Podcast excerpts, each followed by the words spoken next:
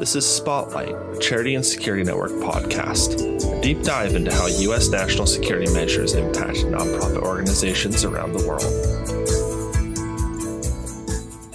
Welcome to Spotlight. I'm your host, Zach Tyler.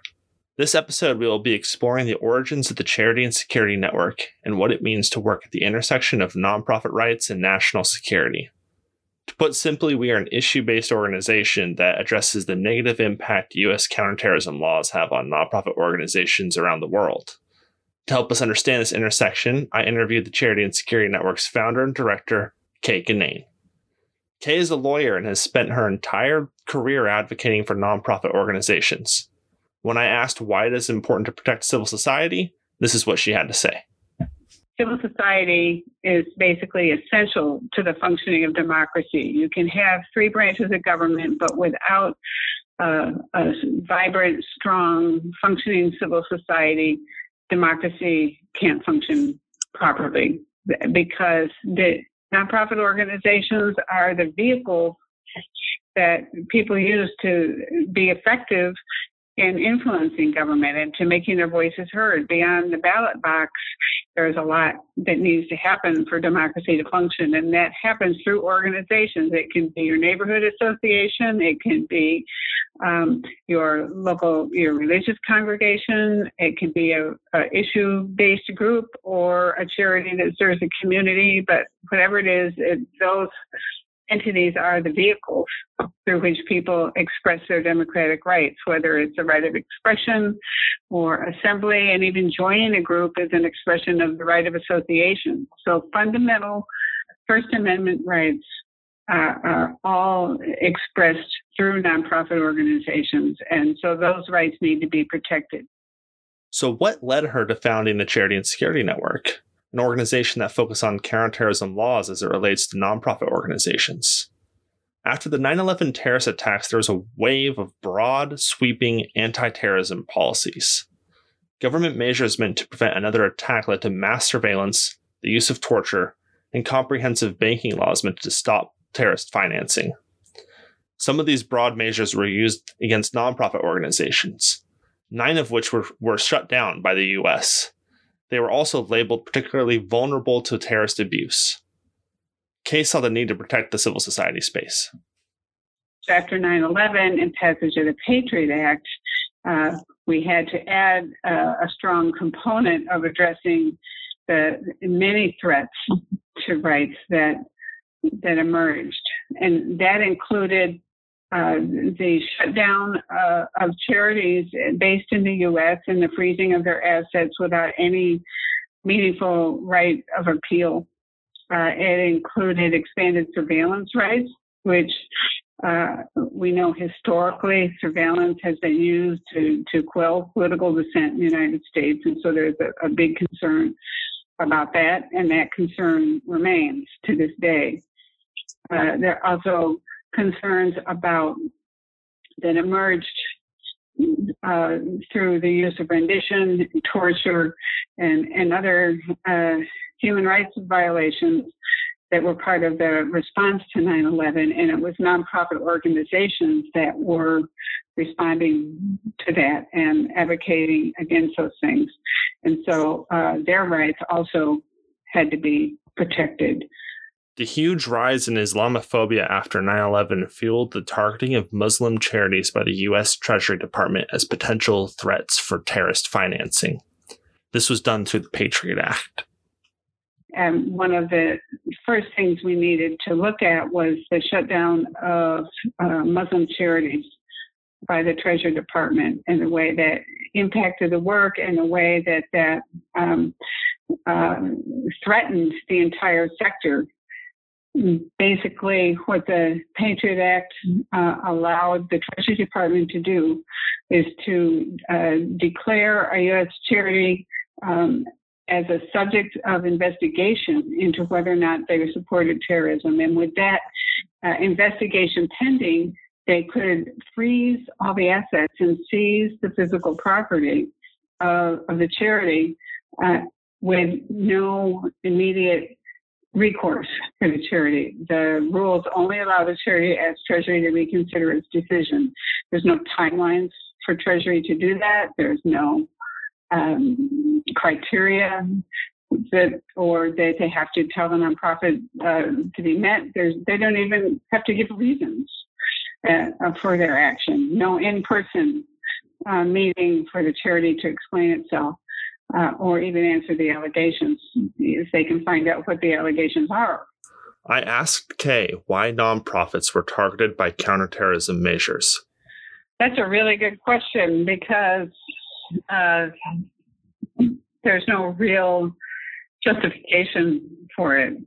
Uh, there, there were a lot of uh, areas where people or programs were put under the microscope, so to speak, or subject to um, newer, more draconian legal restrictions. And but for nonprofit organizations, the Treasury Department had uh, decided that nonprofits were a significant source of terrorist financing, is the way they put it. They saw, especially Muslim charities, as a major threat, and they believed that money was the lifeblood of terrorism. Basically, they the strategic thinking that went in behind the Patriot Act uh, has some very problematic assumptions about what causes terrorism and, and what uh, what the response should be. For example, just that statement of President Bush that money is the lifeblood of terrorism completely ignores the fact that people don't go out and engage in terrorism because it, it's a higher paying job than doing something else. It's not about money that way. Terrorism is caused by uh, multiple factors, including uh, poor governance and hopelessness in places where people live, violations of human rights, corruption, um, uh, uh colonialism. a lot of factors go into it. And fortunately, over the last 20 years, more and more people come to understand the real drivers of terrorism much more clearly. But at the time of 9/11, there there was a big lack of understanding about what was driving terrorism and therefore how to respond to it. Uh, so nonprofits were uh, a focus because, in part, because uh, nonprofit organizations are the ones that go in and provide humanitarian assistance or uh, democracy building, development, human rights protections in areas of conflict. And, and the, the Bush administration perceived that as a, as a threat.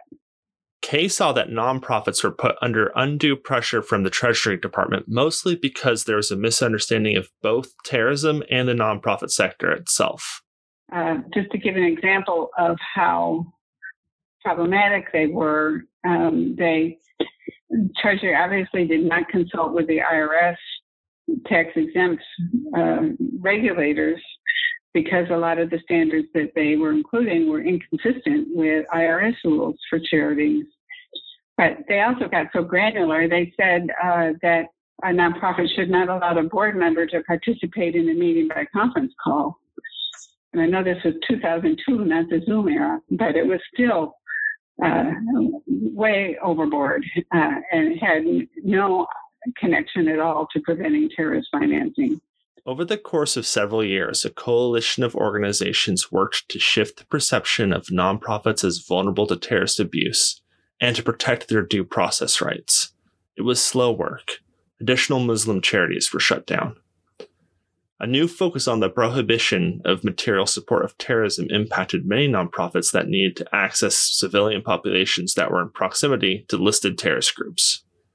It is there that U.S. counterterrorism policies inhibited the ability of peace building, humanitarian, and development organizations to serve populations that needed support the most. The spillover effects on operations, particularly um, in uh, groups that operate programs overseas and in conflict zones and places where terrorist groups may be present and where their humanitarian assistance and other programs are desperately needed. Um, that we needed to provide protection and safeguards for these programs legally. So we decided to form a charity and security network to be uh, the hub to support the ongoing coalition work in this area and to provide a dedicated staff time to work on it.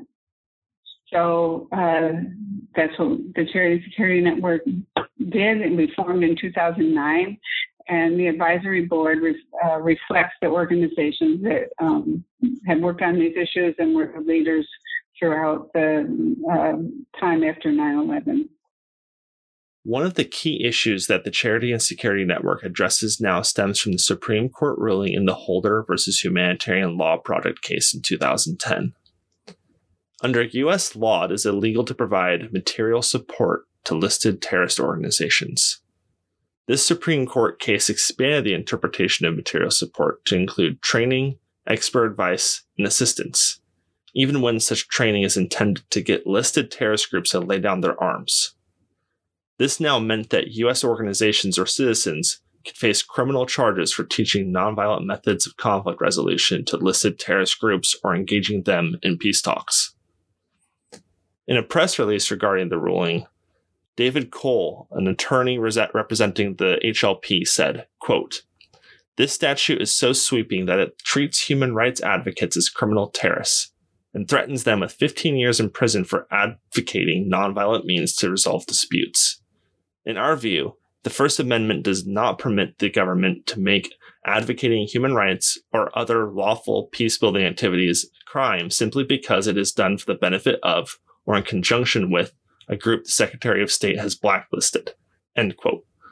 Ten years after this court decision, many nonprofit peacebuilding organizations are struggling with the repercussions.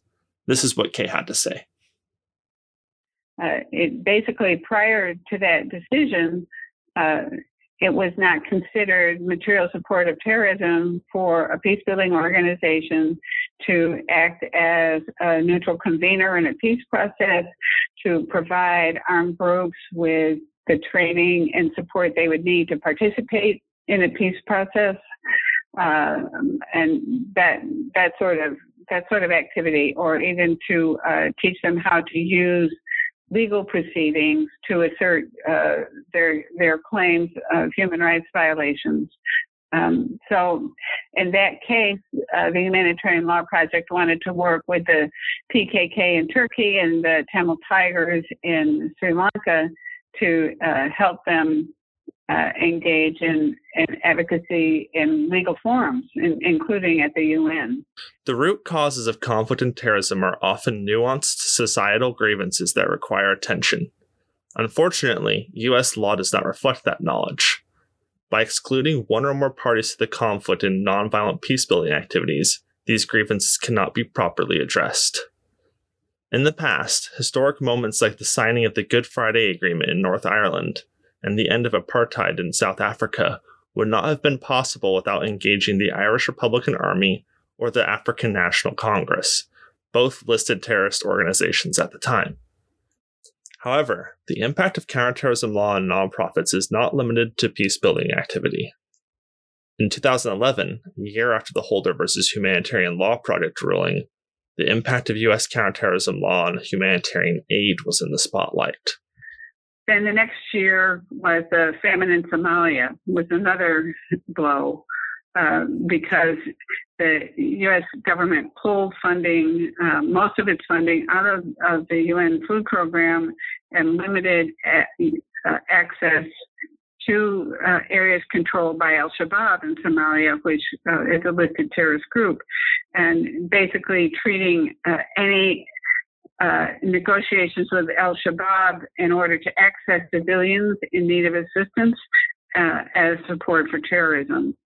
And the outcome was horrific uh, level of, of death from that famine, with uh, a quarter of a million people dying, many of them um, children under the age of five. It, it, it was a real uh, stain on the U.S uh, reputation. I asked Kay, over the past 10 years, where have the victories been?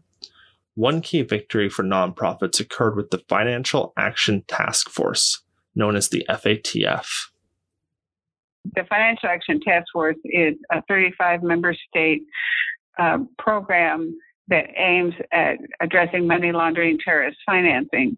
And they had a recommendation on nonprofits that was initially pushed by the U.S. after 9 11 that treated nonprofits claimed that we are particularly vulnerable to terrorist abuse, again, without evidence um, or justification. And that was resulting in very harsh restrictions on nonprofits in uh, well over 100 countries.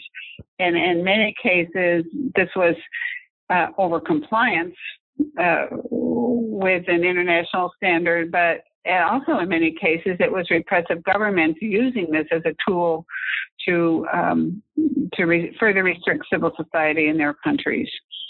And so this report uh, uh, was hugely important, and to its everlasting credit, the FATF did not reject the findings. Instead, what they expressed concern, they did not like their efforts to counter terrorist financing being used for repression, and they did not like uh, overregulation that was restricting important work. And so they, in 2013, uh, began engaging with the nonprofit sector and what Security Network and uh, organizations in Europe formed a coalition of nonprofits to engage directly with FATF on this. And the result of that engagement was in 2016, FATF revised their standard on nonprofits.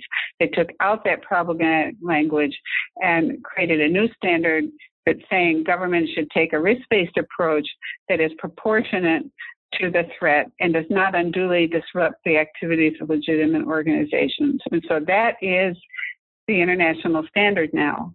The U.S. is out of line with it still, um, but that is the international standard. And it's been uh, recognized uh, in this language adopted, incorporated in places like uh, the UN uh, Security Council resolutions. So that, that was a big moment. Today, the FATF and the U.S. Department of Treasury both recognize that the vast majority of U.S. nonprofits are low risk for terrorist financing. This change in thinking shows a shift by policymakers towards a risk based approach. This recognition of the need for a risk based approach to address terrorist financing was a major victory for nonprofits. The risk based approach rejects a one size fits all approach to nonprofits and recommends that bank regulators as well as financial institutions adopt measures that are proportionate to the actual risks. So the other key moment was passage of the Global Fragility Act in December last year, in 2019, which begins to take a, a new approach. And this was a bipartisan bill. Uh, was signed by President Trump, and it reflected understanding that we need to address the actual drivers of extremism uh, and terrorism and of violent extremism, I should say, and, and terrorism and determine what they are, use evidence, do things that are effective, and not just try to bomb our way out of this problem or just keep imposing harsher and harsher sanctions uh, in areas where terrorist groups operate uh, that don't uh, hurt the groups, but do hurt the civilian populations in those areas. Despite these victories, there are still many challenges for nonprofits. The lack of clear and adequate exemptions to the material support prohibition continues to be problematic for both aid delivery and peacebuilding work. The, the problem that remains, and why I said the U.S. still is not in line with the with the international standard is that the material support definition has not changed, and the threat of being shut down by Treasury uh, and have all assets frozen has not changed.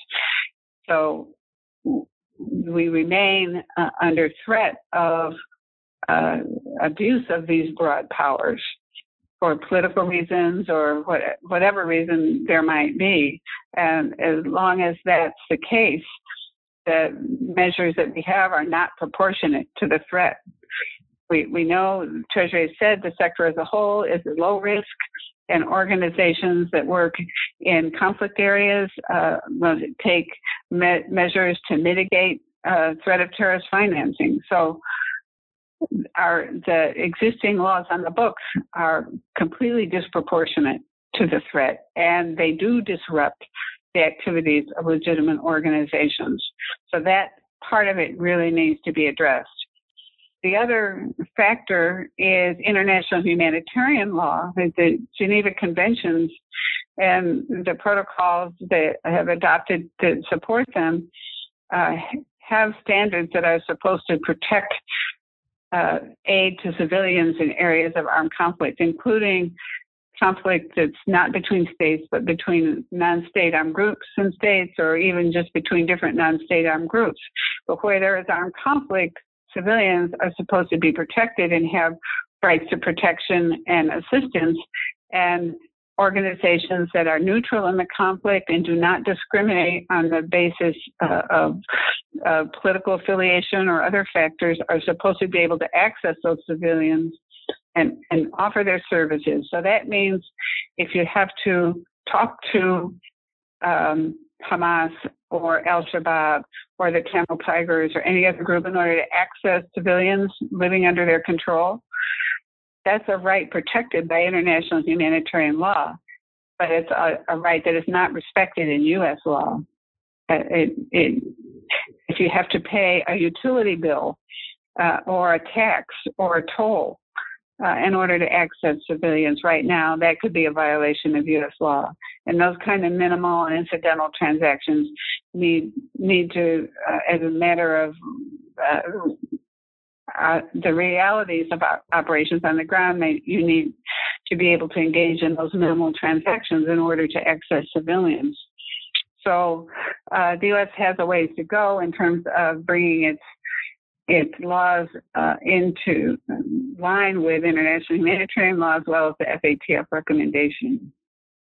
Moving forward, I asked Kay on what she saw as the biggest challenge in addressing longstanding counterterrorism issues that undermine nonprofit effectiveness. This is what she had to say.